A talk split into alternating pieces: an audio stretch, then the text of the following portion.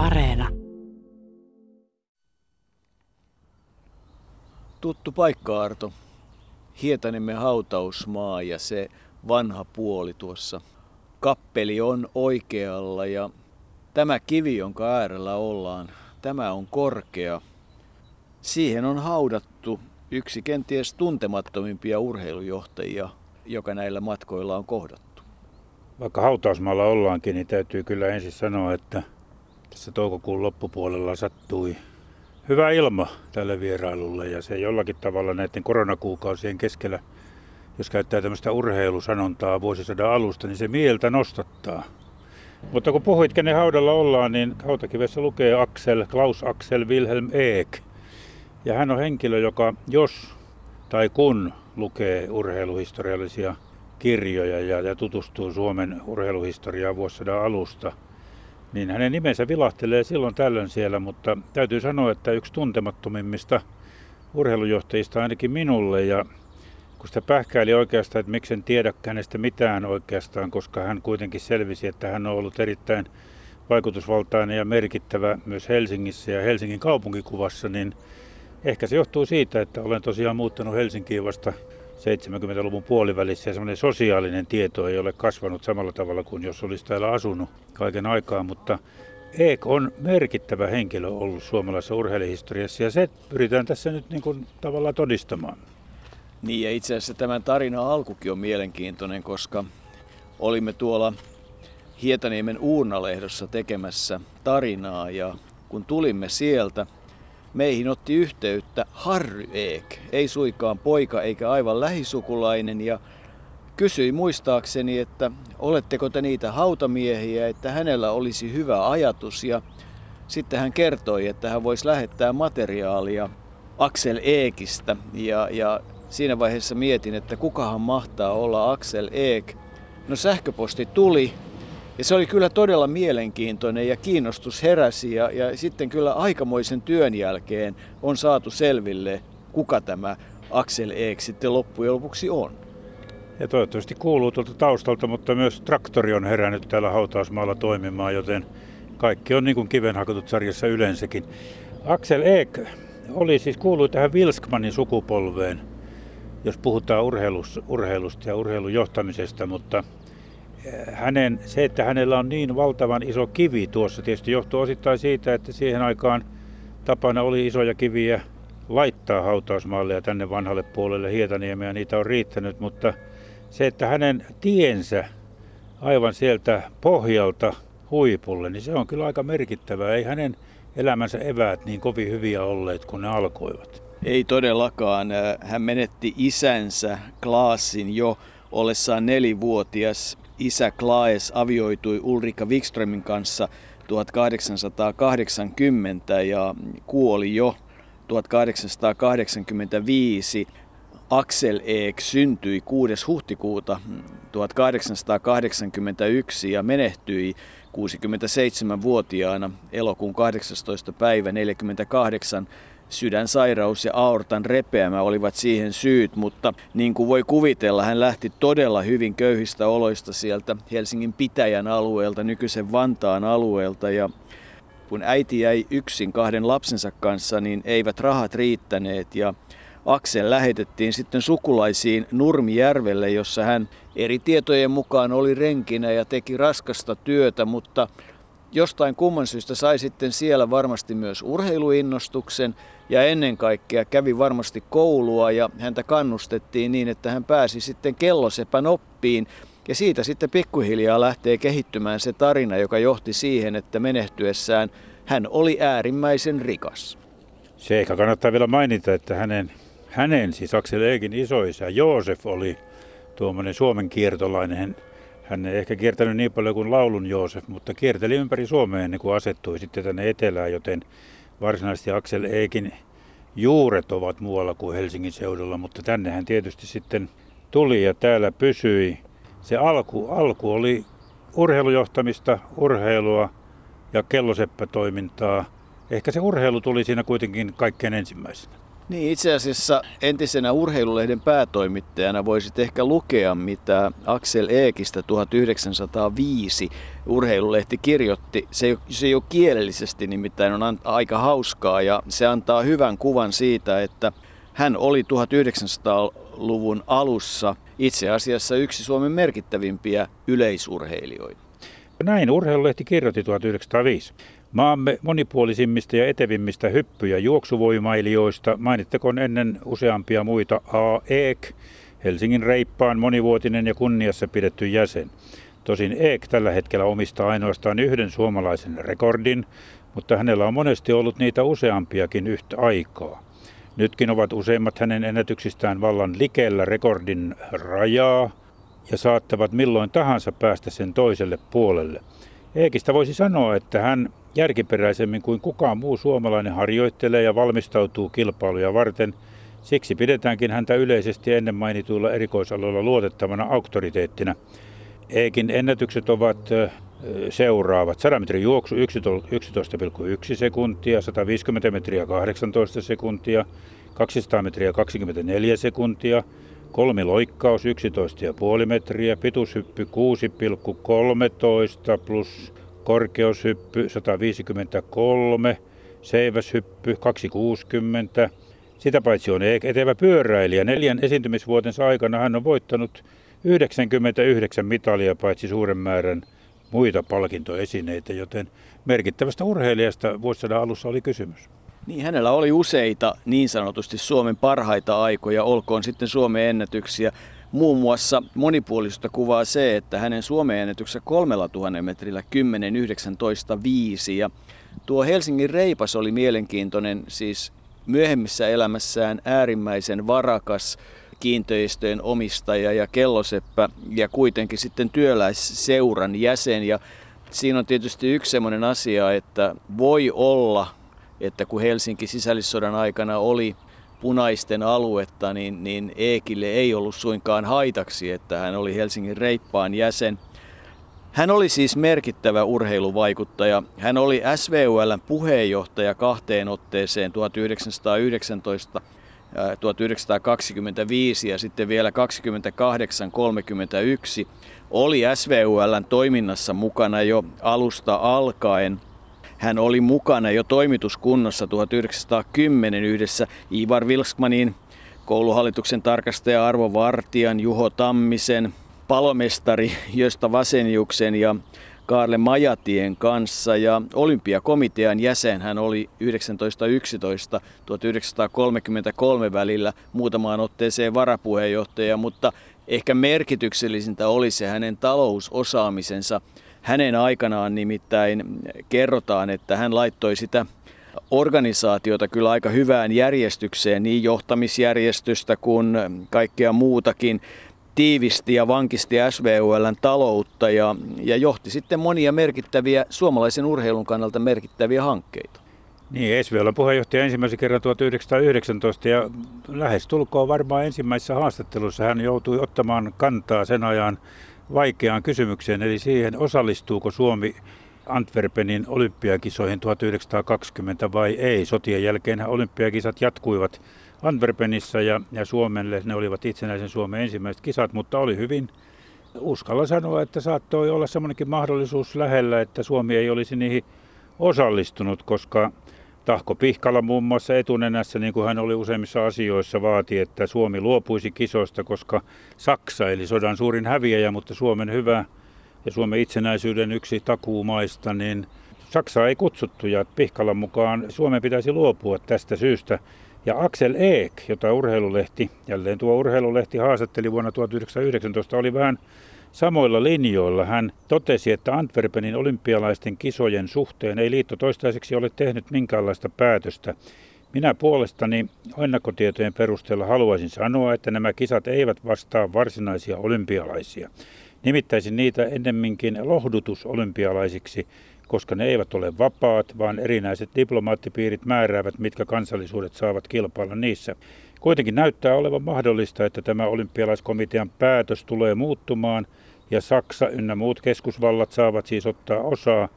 Meidän on siinä uskossa lähdettävä olympiakisoja valmistamaan. Näin Eek sanoi siinä haastattelussa ja sitten hän tarina jatkui. Niin, lopputilannehän oli se, mikä jo kuvaa sitä Eekin taitoa. Siis hän oli aina sovitteleva.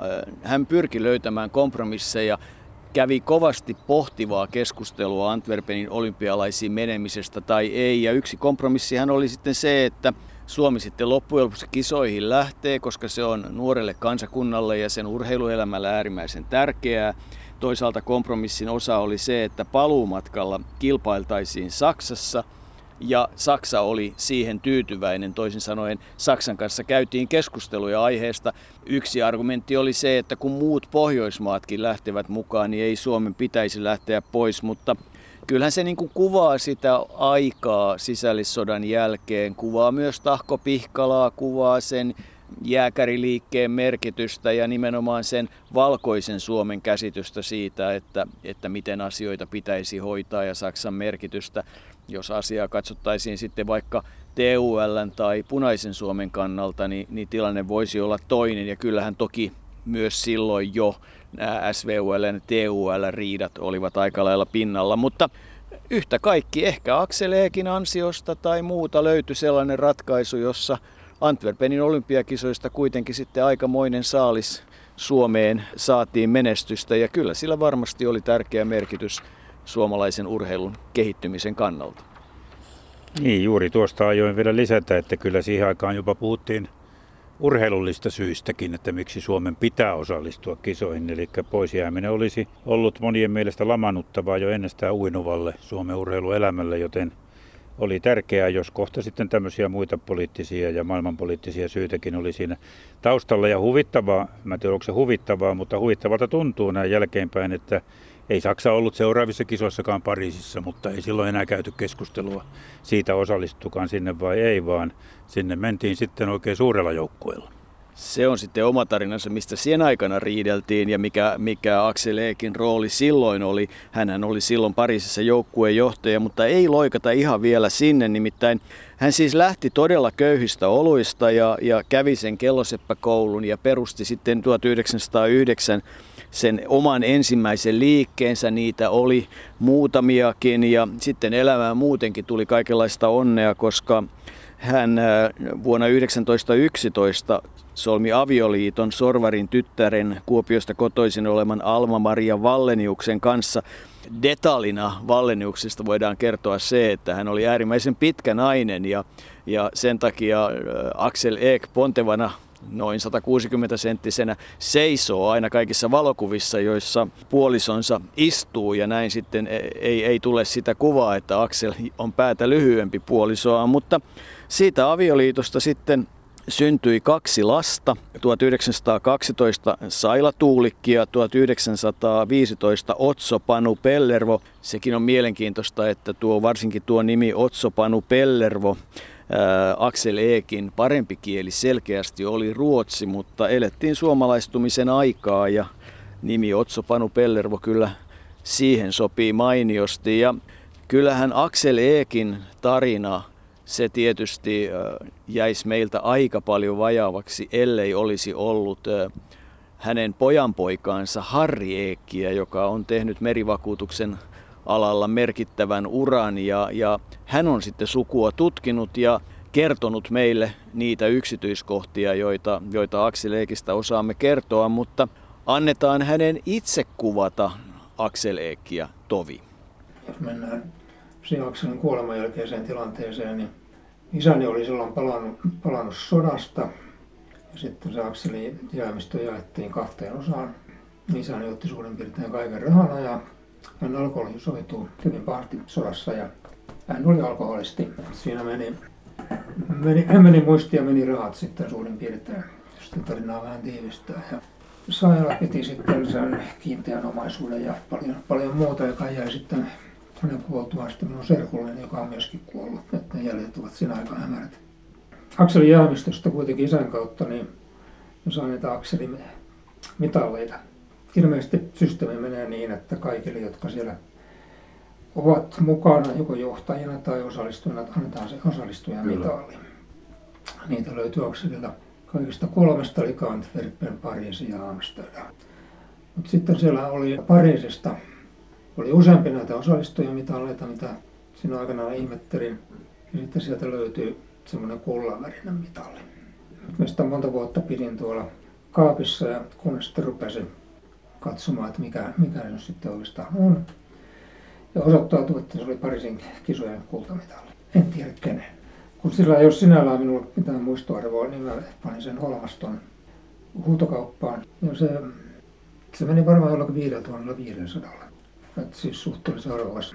Mä annan tuota, en tiedä, mä en ole varma siitä, että rakennuttiko hän nyt sen Simon, Simon kadun korttelin siinä vai, vai ei, mutta hän on siellä useampi huoneisto ja Olppia Luka oli siellä, siellä ylimpänä Simon kadun 12, todella iso ja se ymmärtääkseni siellä oli sitten useampi huoneisto, jota hän omisti.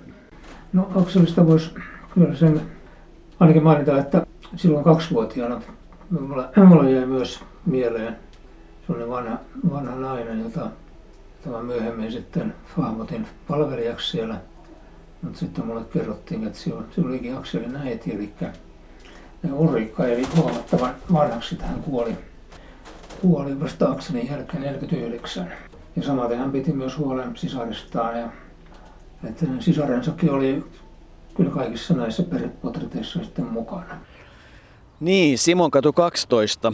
Se on merkittävä punatiilinen rakennus, jonka hänen hyvä ystävänsä arkkitehti Väinö Vähäkallio, Kytäjän kartanon omistaja ja hyvinkin merkittävä arkkitehti, oli suunnitellut. Ja, ja kyllähän tuo tarina tietysti siitä äidistä, jota pikkupoika kuvittelee palvelijaksi, onhan se aika, aika mielenkiintoinen. Aksel Eek piti läheisistään huolta, mutta oli hänellä siihen todella myös varaa.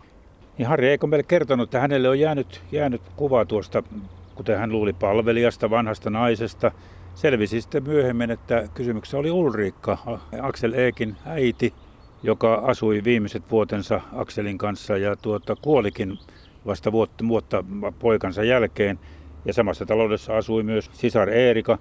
Ja se, mikä tietysti vähän ihmetyttää, että kun Harri Eek sanoi, että hän oli vain reilu kaksivuotias, niin kuitenkin hänellä on niin vahvana se muistikuva sikaria polttavasta tuuhea viiksisestä, harmaa viiksisestä, isoisästä, samoin kuin tuosta äidistä. Eli kyllähän se tietysti mahdollista on yleensä. Sanotaan, että ei nyt yli vähän niin kaksivuotiaat mitään muista, mutta se on ollut varmasti vaikuttava näkö. Kun katsoo valokuvia, niin kyllä Axel Eek, niin jos, jos hänet tapasi, niin tuskin hän mielestä unohtui. Axel Eek oli siis todella äärimmäisen taitava rahojen kanssa ja hän oli myös äärimmäisen taitava ilmeisesti monistamaan rahaa, osasi potenssilaskua ja hänen merkityksensä tuolla urheilun taustoilla on kyllä ollut aikamoinen, nimittäin Yrjönkadun uimahalli. Hän johti sitä hanketta ja uimahallin, kuinka se ollakaan, olin suunnitellut nimenomaan Väinö Vähäkallio. Se avattiin 4.6.1928 ja sehän on siis ollut suomalaisittain hyvin, hyvin merkittävä urheilupaikka, koska kyllähän se viihtyvyyden, mutta myös kilpaurheilun kannalta tarjosi sitten aivan toisenlaiset olosuhteet, eikä seuraavia uimahalleja ihan muutamaan vuoteen Suomeen tullut. Se oli todella merkittävä rakennus ja kyllä se on sitten noteerattu muun muassa BBCn toimesta myöhemmin. Niin, maailman neljänneksi viehättävin uimahalli, kun se oli kaunein. Ja kyllähän Yhdenkadun uimahalli, siinä on vähän tuollaista, sanoisin melkein tuollaista roomalaisen kylpylän tuntua parhaimmillaan. Ja Aksel Eek oli uimahallin lisäksi, hän oli mukana niin monissa ja, ja tuota Helsingissä hän oli pitkään Hotelli Helsingin johtaja. Niin, Hotelli Helsinkihän on ollut siis se paikka, jonne urheilijat kokoontuivat. Vielä muistan 64 kisoihin, kun olympiajoukkue lähti Innsbruckiin, niin Eero Mäntyrannan muistelmissa todettiin, että hotelli Helsingissä urheilijat kokoontuivat. Se oli sellainen paikka, jossa kokoonnuttiin. Hän oli sen johtajana ja, ja sitten tietysti suomalaisen urheilun kannalta hyvin merkittävä on se, että hän on ollut Suomen urheiluopisto Vierumäen kannatusyhdistyksen puheenjohtaja 27-36, eli juuri sen ajan, jolloin sekä kerättiin rahat että saatiin se prosessi aikaan, koska 13.6.37 Vierumäki sitten lopulta vihittiin ja, ja sehän nyt on ollut sitten suomalaisen urheilun kannalta tärkeä osa kaiken aikaa, mutta kyllähän sitten Aksel Eek joutui aikamoisiin riitoihin ja hänen yksi pääpukarinsa on meille kovin tuttu. Niin, Harri Eek sanoi, että hän ei voinut sietää Kekkosta. tai perheessä kun puhuttiin, niin sietämättömistä tyypeistä, niin ensimmäisenä tuli Kekkonen ja sitten tuli Perkele, näin hän sanoi.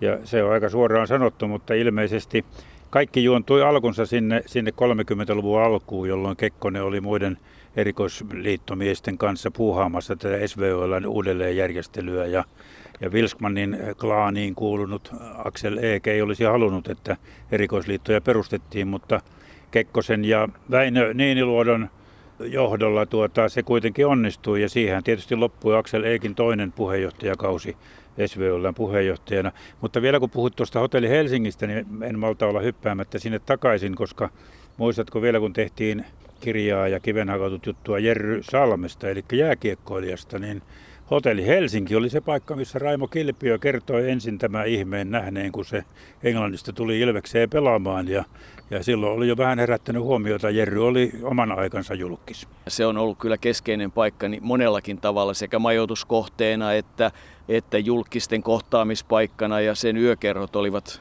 niitä paikkoja, joissa ihmiset kävivät mutta tähän erikoisliittopohjaiseksi muuttumiseen niin yksi argumentti oli se, että Vilskmanilaiset totesivat, että kilpaurheilu ja sen vaatima erikoistuminen tuhoavat joukkoperustan. Siinä oli isot lajiliitot silloin vahvasti sen takana, että lajijaostoista pitää saada itsenäisiä lajiliittoja. Siinä oli voimisteluliitto, yleisurheiluliitto, hiihtoliitto ja niin edelleen. Se nyt kuitenkin sitten päättyi uudistusmielisten voittoon. Mutta kyllä Axel Eekin äh, rahoja ja taitoa tarvittiin vielä senkin jälkeen. Hän on ollut mesenaattina mukana monessa, mutta kun nyt kerran hän oli ylijohtajana sekä Pariisissa että Amsterdamissa, niin kyllähän tämä tietysti tämä vuosi 24 ja Pariisi, eli kähinät siellä on, on niin kuin omaa tämmöistä sovittelun taitoaan. Sehän juontaa juurensa siitä, että ohjeistettiinko Paavo Nurmea päästämään Ville Ritola voittamaan 10 000 metriä vai eikö päästetty. Ja Jaakko Mikkolahan siinä varmasti oli takana. Mikkola oli selvästi tämmöinen amatööriaatteen vankumaton kannattaja ja hän puhui kyllä aika rajuin sanoin Paavo Nurmesta. Jos siihen aikaan mä oon miettinyt joskus sitä asiaa, jos Nurmen aikaan olisi ollut vastaavanlaista lehdistöä kuin, kuin nyt tai edes 70-luvulla ja 80-luvulla, niin, niin Nurmen kuva tämmöisenä suomalaisena suurena urheiluikonina olisi aivan toisenlainen.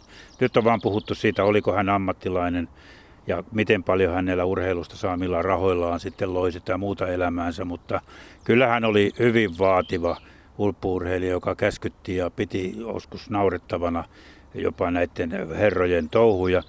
Pariisissa Jaakko Mikkola varmasti halusi Nurmen pois kympiltä sen takia, että hän oli onnistunut puhumaan Ville Ritolan USAsta Suomen joukkueeseen. Ja, ja se oli niin kuin merkittävää, mutta äh, Amsterdamissa 28 oli tietysti jo sitten toinen juttu, koska silloin oli äh, Silloinhan Tahko Pihkalla jo oli jossain vaiheessa sitä mieltä, että ei pitäisi osallistua koko kisoihin, koska Suomi, Suomi ei tuota, niin, ole paljon kostunut niistä ja suomalaislajeja oli pois kisan, kisojen ohjelmasta. Ja ennen kaikkea Paavo Nurmi oli vakavasti aikeissa jäädä pois kisoista. Hän, hän muun muassa kirjoitti ystävälle Eino Hakoniemelle Yhdysvaltoihin, että kirjoitan heti kuumimmiltani päätöksestä, jonka olen tänään täällä tehnyt, nimittäin, että tulen osallistumaan Amsterdamin kisoihin. Päätös tuli aivan viime tingassa, sillä aikomukseni vielä eilen oli, että tulisin huomenna matkustamaan sille puolelle rapakkoa. Kalle Virtapohjan kirjasta tämä on luettavissa ja ja kyllähän siinä Axel Eekkiä tarvittiin, että Nurmi saatiin muuttamaan tuo päätöksensä jäädä pois olympiakisoista. Ei oikein tiedetä, mitä Axel Eek hyvänä kompromissien luojana sitten Nurmelle lupasi, mutta jotainhan siinä on tarjousta sitten ollut, joka Nurmen päätöksen pyörsi. Ja mä luulenkin ainakin vaikuttavana ollut se, mistä Nurmi itsekin puhui, että hänelle annettiin mahdollisuus valita, millä matkoille hän osallistuu. Se on varmasti ollut tärkeä asia ja kyllä Aksel Eek on aina ollut siis sovitteleva, mutta sitten tietysti hyvin kaukaa haettuna tulee mieleen se, että, että kun Aksel Eek oli selvästi rakentamiseen kiinnostunut ja, ja oli myös rakennusmesenaatti, niin en tiedä sitten minkälainen liikesuhde mahdollisesti Aksel Eekillä ja Paavo Nurmella oli, koska Paavo Nurmihan sitten niillä urheilussa saamillaan varoilla, niin se monisti ne taas sitten rakentamalla ja oli merkittävä. Eli Eli varmasti erilaisia keskusteluja oli käyty, mutta mikä tärkeintä, Nurmi osallistui Amsterdamiin, ei lähtenyt rahajuoksuihin Yhdysvaltoihin ja sitä ainakin suurelta osin pidetään Axel Eekin ansiona. Mutta eihän siitä mukavaa palkintoa saanut paluumatkalla Oihona-laivalla, koska sai niin sanotusti turpiinsa. Niin, jos niitä olisi ollut näitä lehtiä, mitkä äsken mainitsin, niin tietäisimme tästäkin asiasta enemmän, mutta aika huvittava tämä episodi joka tapauksessa on ollut. Eli laivalla takaisin tullessa, niin Väinö Kokkinen ja Oskari Freeman, kaksi painia, olivat tuoneet vähän juomia sinne kaikkien urheilutovereiden ainakin osan käyttöön. Ja erityisesti Vilho Pekkala ja Ville Ritola sitten ottivat höntöntönttöä, niin kuin joskus Matti Nykänen on sanonut tuosta juomasta. Ja, ja tuota, sehän johtui siihen, että jossain vaiheessa Pekkala oli sammunut Ritolan punkkaan. Ja Ritolahan ei siitä tykännyt, siitä syntyi tappelu.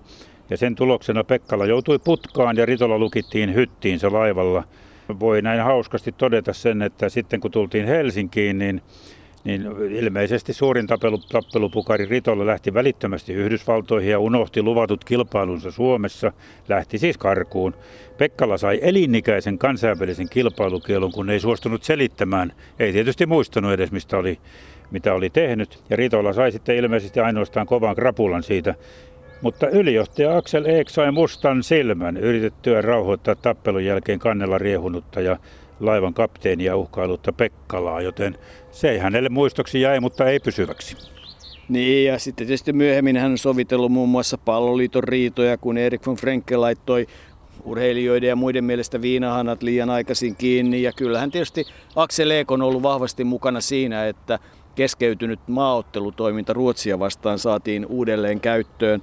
Hän todella oli sekä omien liiketoimiensa, mutta myös Sadion säätiön valtaosin omistamansa urheilutarpeet Oyn ja Alfred Kordelinin säätiön rahastonhoitajana ja, ja matkusteli aikanaan paljon, rakensi Nuuksion Pramean huvilan ja oli muun muassa automobilikupin perustajia. Autojakin riitti, eli, eli kyllähän niin kuin aivan nollasta loi sitten sen ison omaisuutensa, joka sitten jäi, niin kuin aikaisemmin taisi tulla todetuksi sekä tyttärelle että valitettavasti sodan jälkeen alkoholisoituneelle pojalle, jonka omaisuus sitten taisi mennä vauhdikkaasti parempien harrastusten parissa, mutta että ehkä semmoisena loppukaneettina voidaan todeta, että kyllä hänen halussaan oli omien lukuisten mitallien lisäksi myös kohtuullisen arvokkaitakin mitalleita. Niin, nyt kun ollaan tuo ison kiven äärellä ja samalla, samassa haudassa on, ovat tietysti vaimo ja tytär ja poika, mutta Harri Eekki meille kertoi siitä, siitä mitalihommasta, joka tässä on vähän askarruttanut muun muassa Vesamatti Peltolaa, joka yleensä tietää kyllä kaiken, mitä urheiluun kuuluu, mutta Harri Eek löyti nimenomaan isältä, isänsä kautta kaikki Akselin olympiakisojen osanottomitalit. Kun Aksel Eek oli kolmissa kisoissa kuitenkin mukana eri tehtävissä, niin hänellä oli osanottajamitalit vuosilta 2024 ja 28. Mutta sitten Pariisin kisoista 24 oli useampia näitä osanottajamitalia siinä jäämistössä. Ja sitä tietysti Harri Eek kertoi ihmetelleensä. Mutta sitten löytyi myös tuo kullavärinen mitali, josta hän tuossakin puhui ja joka myytiin Holman huutokaupassa. Ja mehän sitä olemme miettineet, että raktori tässä ohittaa meidät jälleen kerran, miettineet, että mistä, mikähän mitali se kultamitali on voinut olla ja, ja jossain kirjassa arv, arvuuteltiin, että jos se olisi Jonni Myyrän, koska Jonni Myyrähän lähti suoraan Yhdysvaltoihin sieltä tavallaan karkuun hänkin, eikä tavallaankaan vaan lähti karkuun rötöksiään. Mutta kyllä Myyrän mitali on kuulemma Vesamatti Peltolan mukaan urheilumuseossa. Ja se mitali on varmasti saattanut olla sitten joku joukkue juoksusta saatu mitali, koska siihen aikaan ilmeisesti niitä mitaleja annettiin myös niille, jotka eivät joukkuejuoksussa tulosluetteloon ehtineet tai kelvanneet. Ja joku niistä se on ehkä, ehkä kenties ollut. Täytyy muistaa, että 20-luvulla paikan päällä ei mitalia jaettu, vaan ne annettiin joukkueen johdolle, joka jakoi niitä sitten kotimaassa. Se on yhden mitalin tarina, joka varmuudella tuskin koskaan täysin varmistuu, mutta ehkä siitä aasinsiltana voisi sanoa, että kaiken elämässään kokeneensa ja urheilun eteen tekemänsä työn ansiosta, niin ehkä Axel Eek tietyllä tavalla sen kultamitallin oli ansainnut.